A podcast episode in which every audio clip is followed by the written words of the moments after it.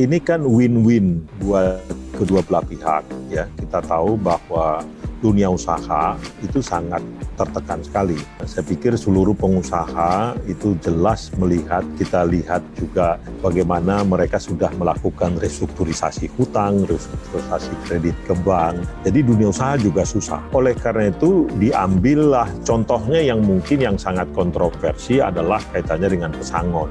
Kalau kita lihat pesangon itu berkurang dari 32 menjadi 25 kali jadi saya pikir itu masih oke okay lah di berbagai negara lain itu jauh lebih kecil dari situ. Tapi di sisi lain seperti yang kami sebutkan tadi kita akan terus menambah namanya bantuan sosial. Ya, pemerintah di situ menanggung. Jadi ada bantalan-bantalan yang kami katakan tadi kalaupun seseorang itu nanti akhirnya tidak bekerja masih ada bantalannya.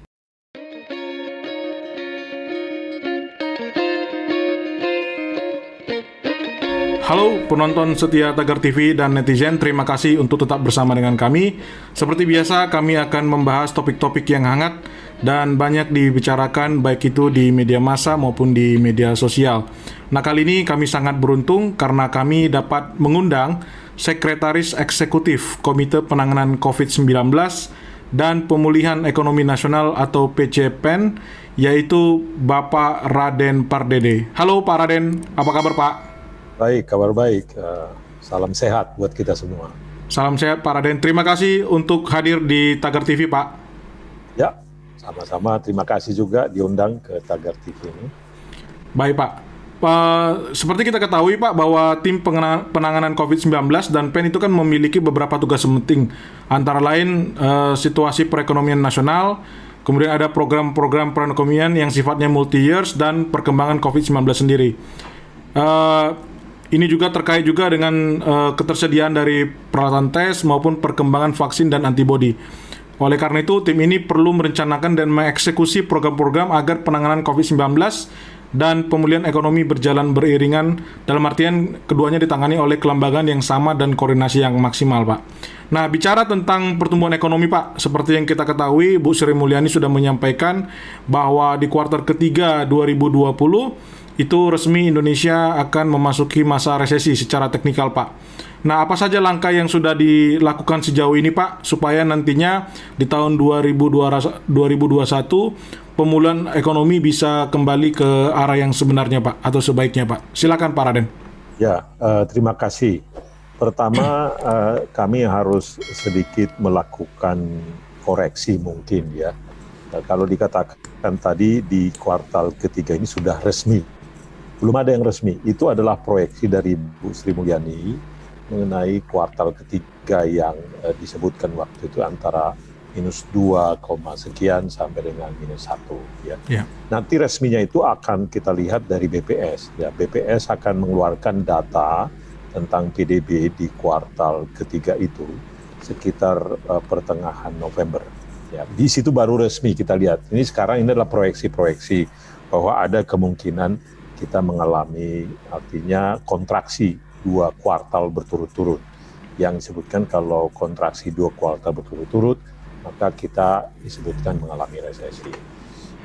Namun demikian, pertama yang kita bisa lihat adalah memang kalau kita lihat pertumbuhan ekonomi kita di kuartal pertama tahun ini itu masih positif yaitu 2,97.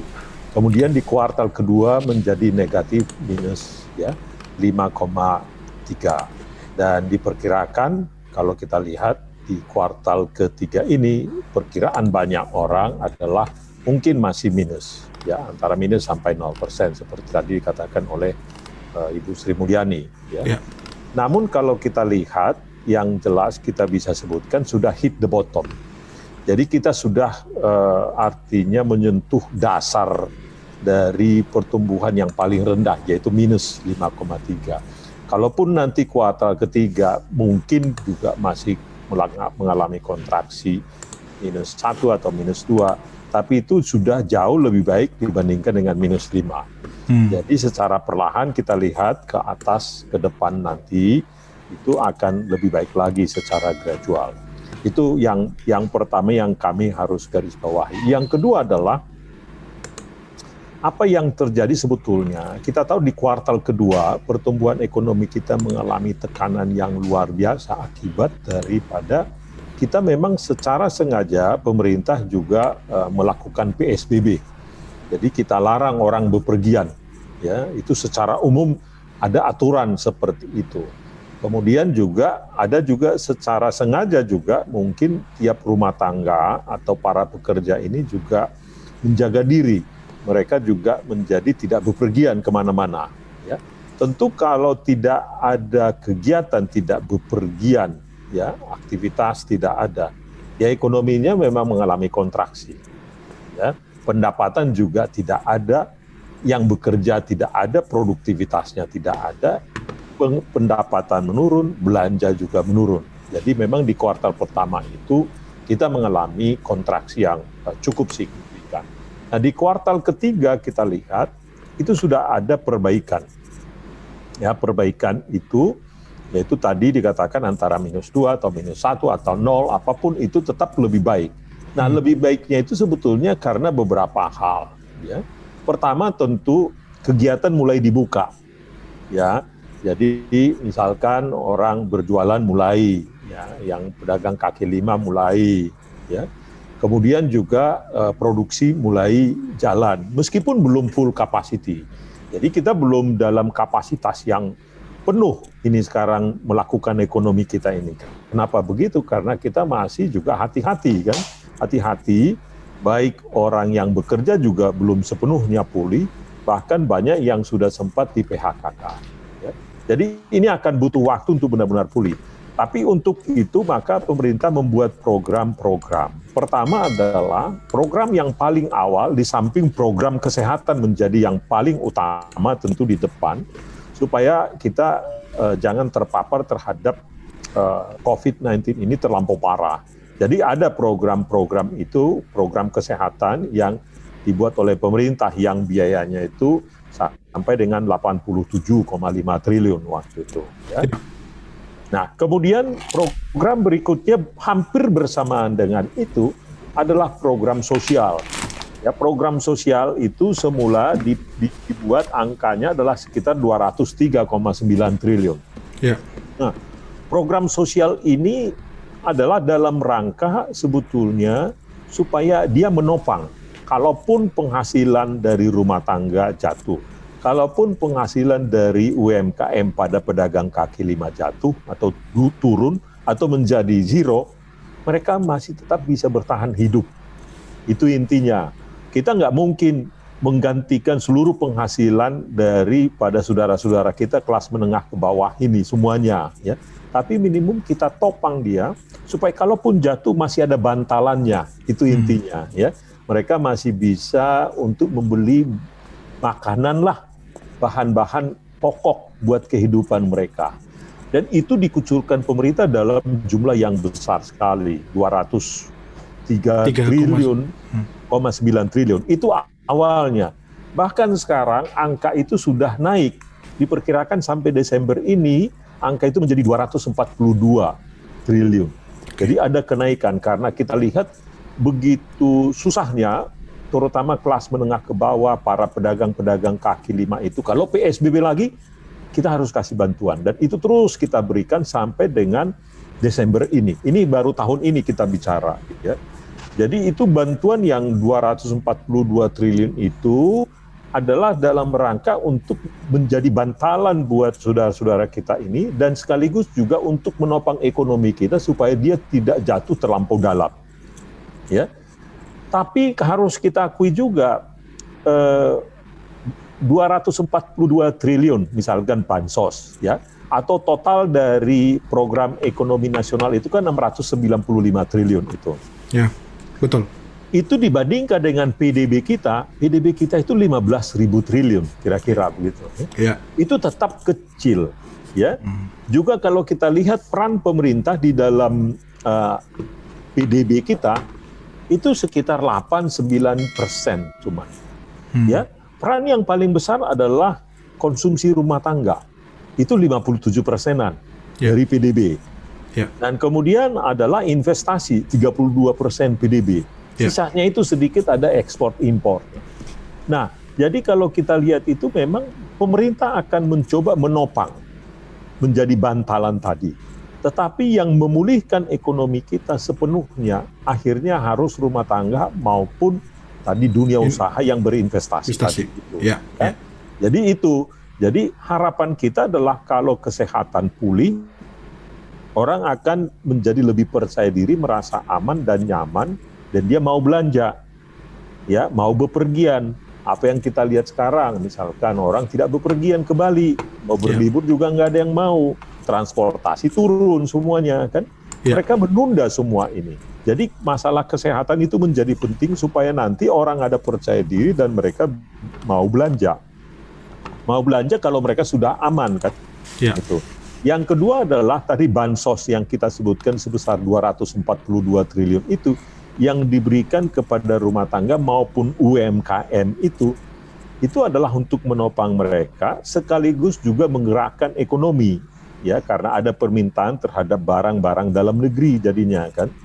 Sehingga ekonominya bergerak tetapi harus diakui belum kembali pulih seperti tahun 2019 dan ini kita akan tetap lakukan di tahun 2021 pemerintah juga akan terus membuat kombinasi program. Programnya itu program bansos sampai dengan pertengahan tahun masih diteruskan ya makanya anggaran bansos tahun depan itu masih cukup besar 110 triliunan.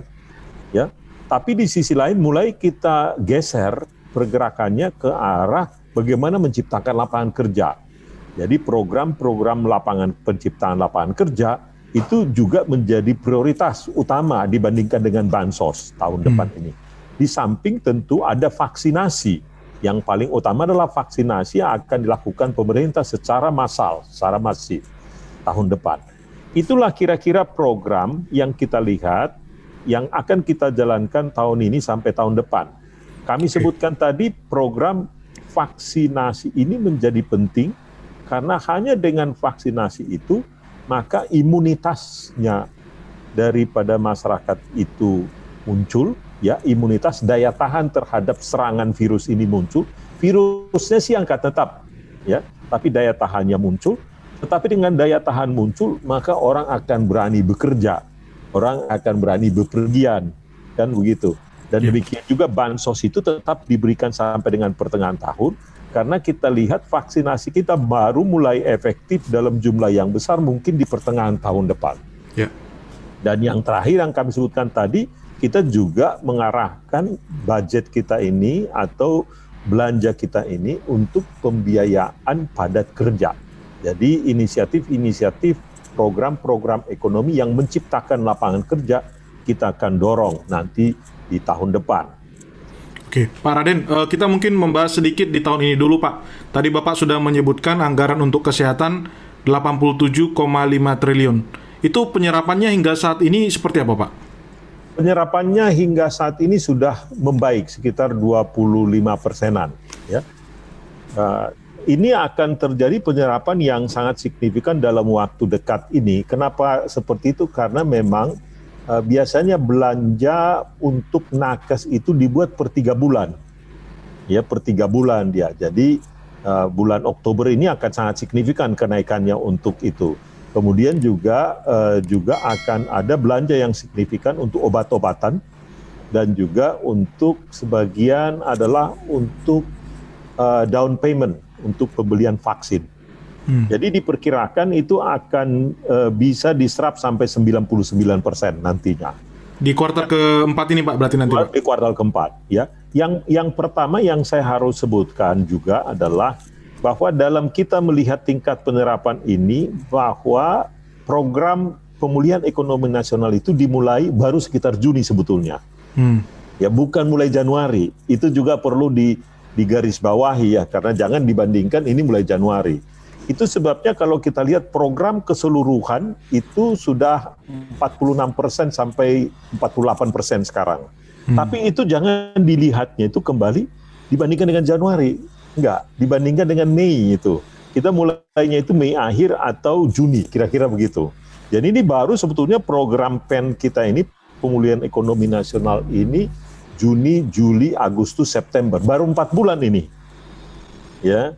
Secara Karena- total penyerapannya berarti dari yang 695 triliun berapa persen, Pak? Selama empat bulan ini. Sudah saya sebutkan tadi sudah 46 sampai 48 persen.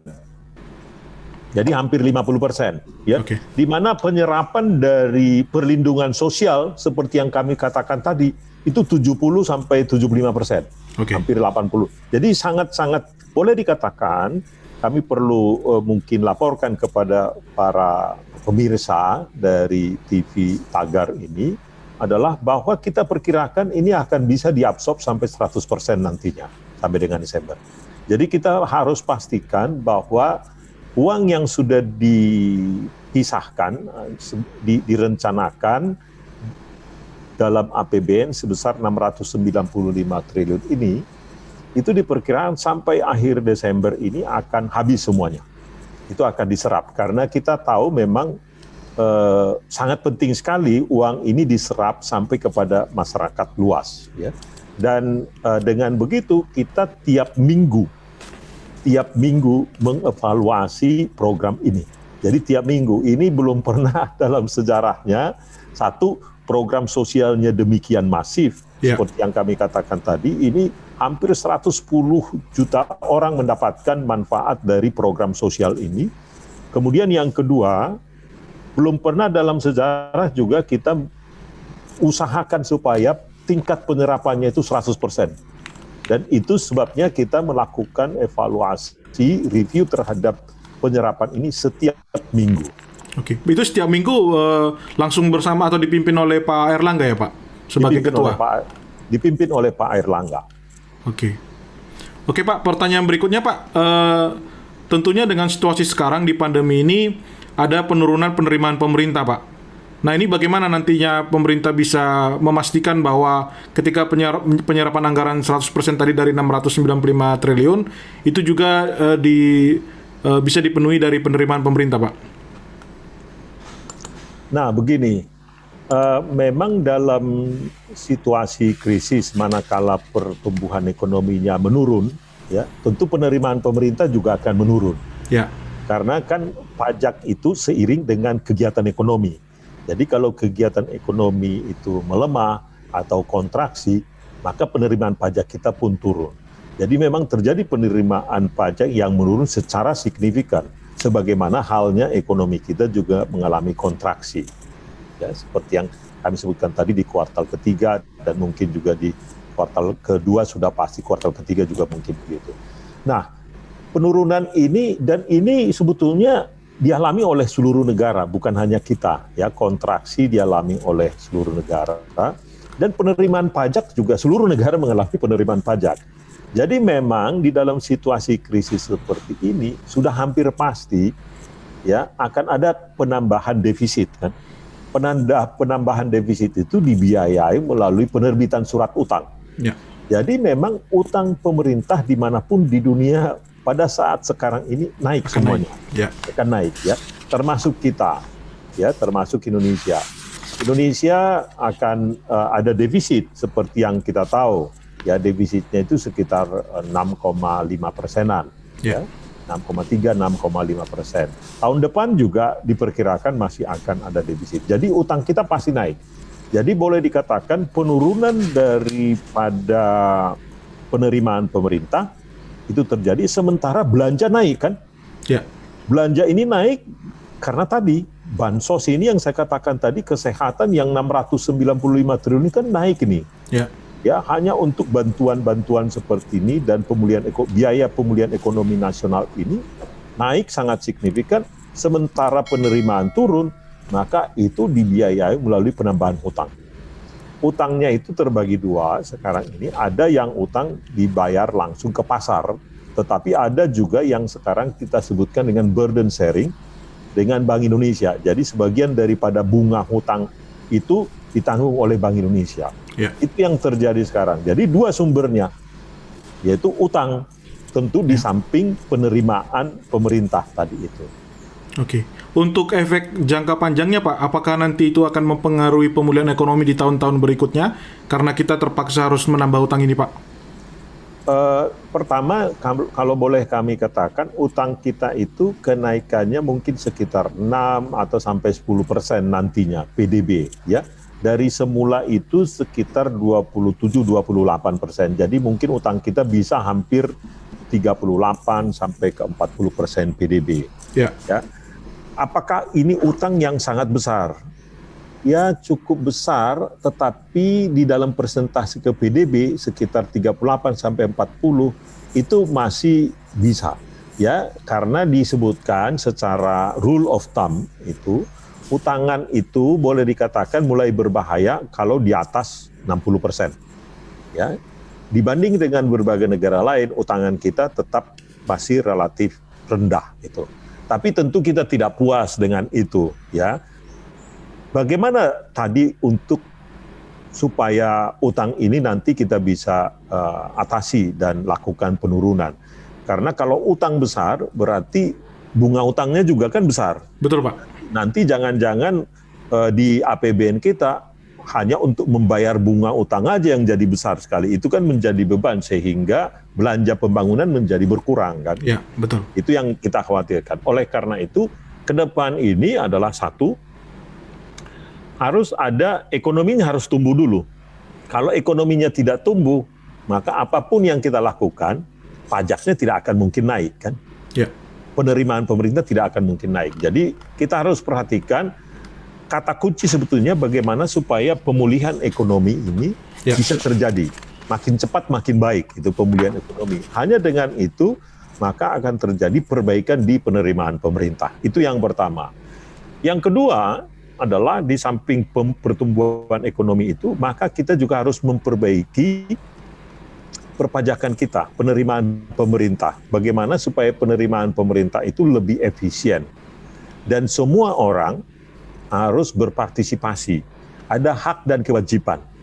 Ya, kalau ya. sekarang ini kan boleh dikatakan pemerintah sudah memenuhi kewajibannya yaitu kewajiban itu kepada rakyat dengan memberikan bantuan sosial yang saya katakan yang sangat masif tadi itu. Ya. Nah, ke depan kita harus minta juga kewajiban daripada saudara-saudara kita yang dibantu ini nanti, kita-kita yang dibantu ini, baik itu UMKM, dunia usaha nanti, ya harus bisa menyumbang kembali, ya kan? Karena dari mana? Dari kita untuk kita juga kan. Jadi kalau kita sudah pulih nanti kembali ke pertumbuhan, maka membayar pajak kita, termasuk yang sebelumnya tidak bayar pajak. Hmm. Nah, ini ini teman-teman sekalian, kita harus sadar bahwa belum banyak yang bayar pajak di Indonesia ini, masih banyak yang belum bayar kewajibannya. Minta hak, tapi kewajibannya belum dia penuhi. Uh, penuhi. Nah, ya. ke depan ini data-data yang kita peroleh dengan memberikan bantuan sosial ya kan kita memberikan bantuan sosial, kita semua catat ini nomor apa alamatnya di mana, kemudian uh, juga uh, namanya dan lain-lainnya ya. Yang kita harapkan dengan ini kita jadi punya database yang sangat besar sekali bahwa semua nanti ya harus berkewajiban bayar. Mau bayar seribu perak, mau bayar dua ribu perak, sesuai dengan kemampuannya. Sesuai dengan apa yang dihasilkan, maka semua harus bayar ya itulah sebetulnya yang kita harapkan nanti untuk menambah pendapatan pemerintah hmm. dengan adanya pendapatan pemerintah yang naik yang dari yang sebelumnya tidak bayar dan juga dari pertumbuhan ekonomi yang naik tadi mengakibatkan penerimaan pemerintah juga akan naik itulah nanti yang bisa membayar hutang tadi sehingga beban pemerintah nantinya akan lebih ringan dan juga belanja pemerintah untuk pembangunan itu tetap ada. Kira-kira itu, itu ya. itu nih. Ya, uh, Pak Raden, tadi kan Bapak sudah sempat menyebutkan bahwa anggaran sosial dari 203,9 triliun akan naik menjadi 242 triliun. Pak, sepanjang uh, weekly meeting yang dilakukan oleh uh, tim pemulihan ini, Pak, apa apakah uh, pemberian itu benar-benar efektif dan uh, tepat sasaran, Pak? uh, awalnya kita harus akui data-data ini kan belum ada. Jadi saya kasih gambaran saja. Kalau di negara maju, semua orang bayar kewajibannya. Semua orang bayar pajak, kira-kira begitu. 95% bayar pajak lah mereka ini. Ya.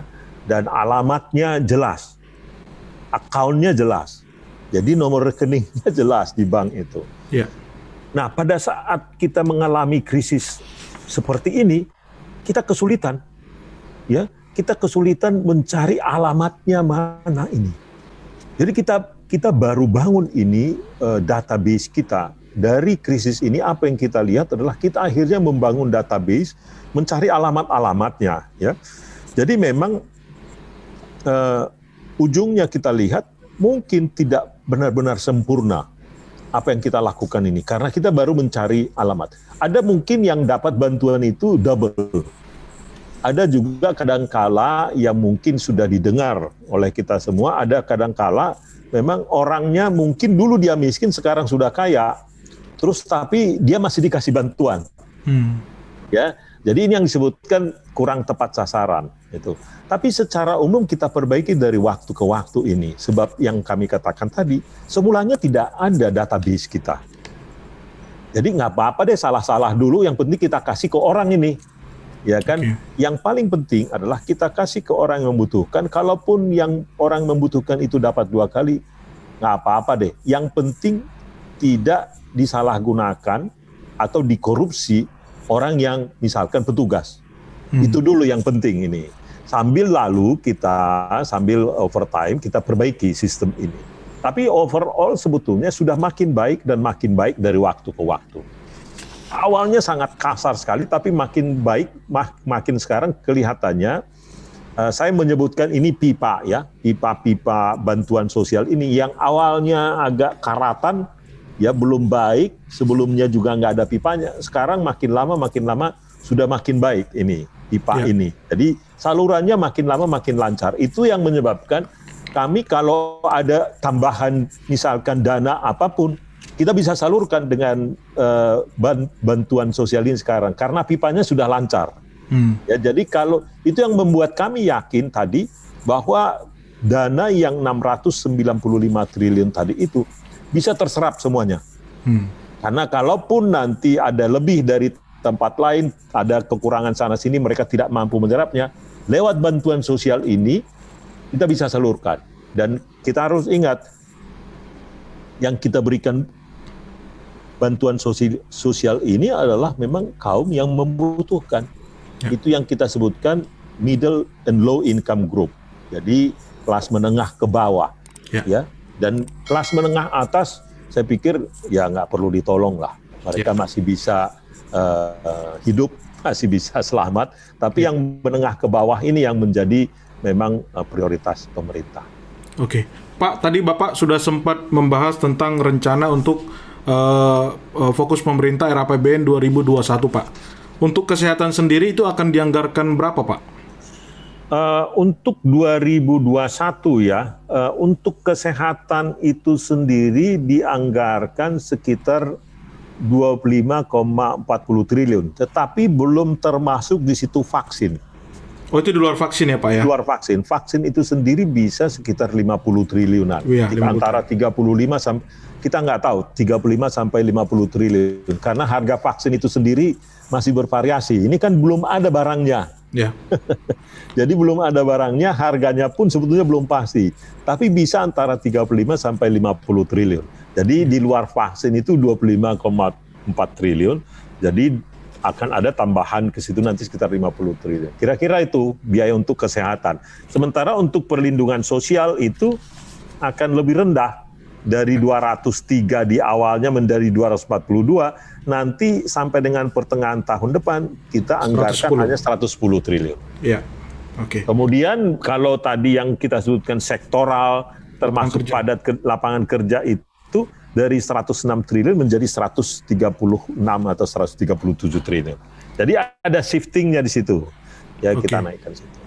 Oke, Pak, eh, kan banyak pihak yang menilai bahwa kenapa fokus di kesehatan justru 2021 dikurangi, Pak. Kalau ngelihat angka ini, memang sih kalau kita tambahkan kan sekitar uh, 75,4 ya, Pak ya? Ya, nggak kurang lah. Berarti kurang lebih sama. Nanti vaksin kurang. ini berarti artinya apa? Semua warga negara Indonesia akan berhak mendapatkan vaksin secara gratis atau gimana Pak uh, sistemnya nantinya Pak? Ya uh, tidak semuanya. Jadi memang yang ada kan yang kita subsidi berdasarkan BPJS itu sekitar ya. 80 persen. Itu yang uh, kita uh, gratiskan dan juga tentu nakes. Hmm. Ya, tapi kalau dia bisa mandiri, kita juga buka. Jadi misalkan kalau misalkan katakan anda lah atau saya, kalau saya sanggup ya beli aja sendiri. Toh begini, itu biayanya itu paling uh, artinya tergantung nanti ya sumber vaksinnya itu berbeda-beda. Even harga vaksin pun berbeda-beda ini. Ya. ya Pak Girisang ini. Ini berbeda-beda. Ada yang 20 dolar, ada yang 10 dolar, ada yang 5 dolar. Ya. Tergantung kepada nanti sumbernya dari mana, kapan kita peroleh ini. Jadi uh, untuk yang memang yang majority, yang kelas menengah ke bawah lagi, itu memang disubsidi oleh pemerintah. Itu tidak bayar. Itu digratiskan. Tapi kembali kalau untuk kelas menengah atas para pekerja di kantoran, di bank, itu mereka sanggup bayar. Ya, itu mandiri namanya. Mereka ya. akan bayar, tetapi juga saya pikir ini masih bisa mereka afford. Artinya bayar 500 ribu. Saya pikir mereka bisa bayar lah. Kalau dua kali suntik bisa 500 ribu kan nggak terlampau mahal buat saudara-saudara kita yang sanggup itu loh.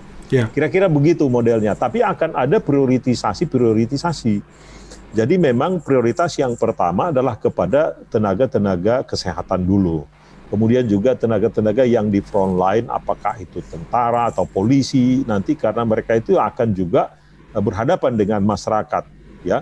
Kemudian juga para tokoh atau pelayan-pelayan masyarakat. Itu yang itu yang diprioritaskan. Demikian juga akan diprioritaskan juga kepada yang punya penyakit komorbid itu, karena mereka ini kan kalau kena COVID ini dia itu langsung eh, di apa langsung ke ICU itu ya karena uh, COVID ini kan uh, dengan komorbid kalau sudah komorbid ditambah dengan COVID maka dia sudah kemungkinan besar langsung diisolasi dimaksud di ICU itu. Nah itulah yang menjadi prioritas-prioritas. Tetapi intinya target kita tahun depan kita akan vaksinasi sampai 300 300 sampai 320 juta. Hmm Art, kenapa 320 juta? Karena mungkin akan ada dua kali hmm, ya. vaksinasinya ya. supaya dia uh, menjadi kebal. Ya. Itu. Oke. Oke, Pak, Pak Raden kita lanjut ke uh, pertanyaan berikutnya, Pak. Ini mengenai uh, Undang-Undang Ciptaker, Pak. Seperti kita ketahui kan sudah disetujui oleh uh, DPR, walaupun DPR. ada dua fraksi yang menolak, tapi uh, sudah memenuhi uh, quorum. Nah, ini kan ternyata banyak penolakan, Pak. Bahkan per hari ini kita lihat di media massa, uh, bahkan banyak video-video yang beredar di berbagai daerah, itu buruh protes dan melakukan demo, Pak. Nah, bagaimana dari tim sendiri melihat uh, situasi ini, Pak? Uh, kira-kira apa yang respon yang akan dilakukan oleh pemerintah, Pak? Uh, pertama adalah kita akan sosialisasi bahwa sebetulnya uh, sosialisasi dalam arti seperti ini.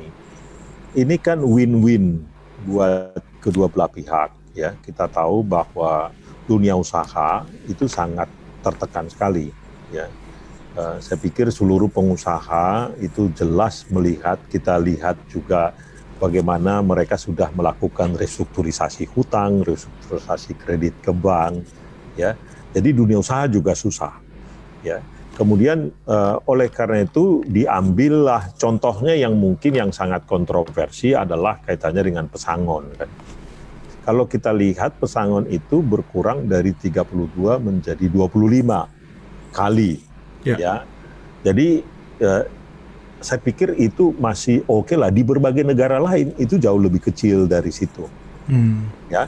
Jadi tapi di sisi lain seperti yang kami sebutkan tadi, kita akan terus menambah namanya bantuan sosial. Ya, pemerintah di situ menanggung. Jadi ada bantalan-bantalan yang kami katakan tadi, kalaupun seseorang itu nanti akhirnya tidak bekerja, masih ada bantalannya. Bantalan itu apakah BPJS kesehatan, apakah BPJS tenaga kerja, ya, jaminan pemutusan pekerjaan nanti JPK, JP, JP apa itu, uh, jaminan jaminan, jaminan ya jaminan untuk orang yang tidak bekerja lah gitu. Ya. Jadi akan ada bantalan-bantalan yang akan disediakan itu loh. Jadi itu ada win-win solution di samping mungkin akan ada pelatihan-pelatihan juga yang dibuatkan oleh pemerintah. Nah, dalam situasi yang kita alami sekarang COVID-19 ini, saya pikir memang kedua belah pihak, terutama ini baik dunia usaha maupun uh, para pekerja ini harus bekerja sama. Nggak bisa menang sendiri ini. Ya. Situasinya sekarang ini berbeda dengan 20 tahun yang lalu. Dan terjadi perubahan-perubahan yang sangat signifikan dari perilaku manusia, dari teknologi, ya, yang membuat kita harus juga melakukan perubahan, penyesuaian-penyesuaian, supaya eh, kita tetap kompetitif. Kalau kita tetap kompetitif, dunia usaha kompetitif, maka mereka juga akan terus akan terus menyerap tenaga kerja. Nah ini menurut saya eh, apa namanya eh, diskusi-diskusi dan saling eh, mencari solusi win-win solutions ini itu adalah menurut saya resep yang tepat buat kita dalam situasi sekarang ini. Jadi sebetulnya kurang konstruktif kalau kita harus melakukan mogok ya bahwa protes itu memang hak semua orang di negara demokrasi tetapi jangan pula nanti sampai kita stop produksi. Hmm. Kalau kita stop produksi, barang menjadi kurang, atau stop produksi, ujungnya juga perusahaan nanti menjadi bangkrut, ya kita juga yang jadi susah. Itu loh, kita kita semua akan jadi susah. Jadi lebih bagus saya pikir kita cari solusi dan apa yang kami sebutkan tadi, apa yang disebutkan di Undang-Undang Ciptaker itu bagian daripada mencari titik tengah, win-win solutions ya dunia usaha belum tentu puas dengan itu tapi ya sudahlah tapi ada ada pergeseran lah ke tengah sedikit hmm. ya hmm. supaya nanti si dunia usahanya juga tidak bangkrut dan mereka masih bisa juga tetap berusaha dan menciptakan lapangan kerja itu kira-kira intinya ya. ini tidak mudah tetapi mari kita bersama-sama mencari solusi bersama supaya kita bisa keluar dari krisis ini oke okay. Uh, Pak Raden, uh, itu dia tadi diskusi kita. Mungkin sebagai penutup, ada hal yang mau disampaikan oleh Pak Raden, Pak, sebagai sekretaris dari eh, sekretaris eksekutif dari Komite Penanganan COVID-19 dan Pemulihan Ekonomi Nasional, Pak. Uh, seperti yang kami sebutkan di awal tadi, bahwa peranan pemerintah itu memang perlu, tetapi kontribusi pemerintah terhadap ekonomi pun sebetulnya terbatas oleh karena itu, partisipasi daripada masyarakat, partisipasi dari dunia usaha seperti yang kami katakan tadi yang sangat dominan. Ya, itu yang pertama. Yang kedua adalah dalam hal COVID-19 ini kita belajar bersama semuanya. Ya, pemerintah mempelajari ya kita tidak sempurna, tapi kita mencoba melakukan respon yang lebih baik dari waktu ke waktu. Ini juga nggak bisa pemerintah, ya rumah tangga pribadi-pribadi juga ikut. Contoh yang paling sederhana, bagaimana kalau kita secara disiplin menjaga kesehatan kita, melakukan, mempraktekkan pakai masker, kemudian mencuci tangan, menjaga jarak, itu adalah sudah partisipasi kita sebetulnya menjaga kesehatan kita. Mungkin itu dari kami yang bisa uh, kami utarakan pada siang hari ini. Terima kasih.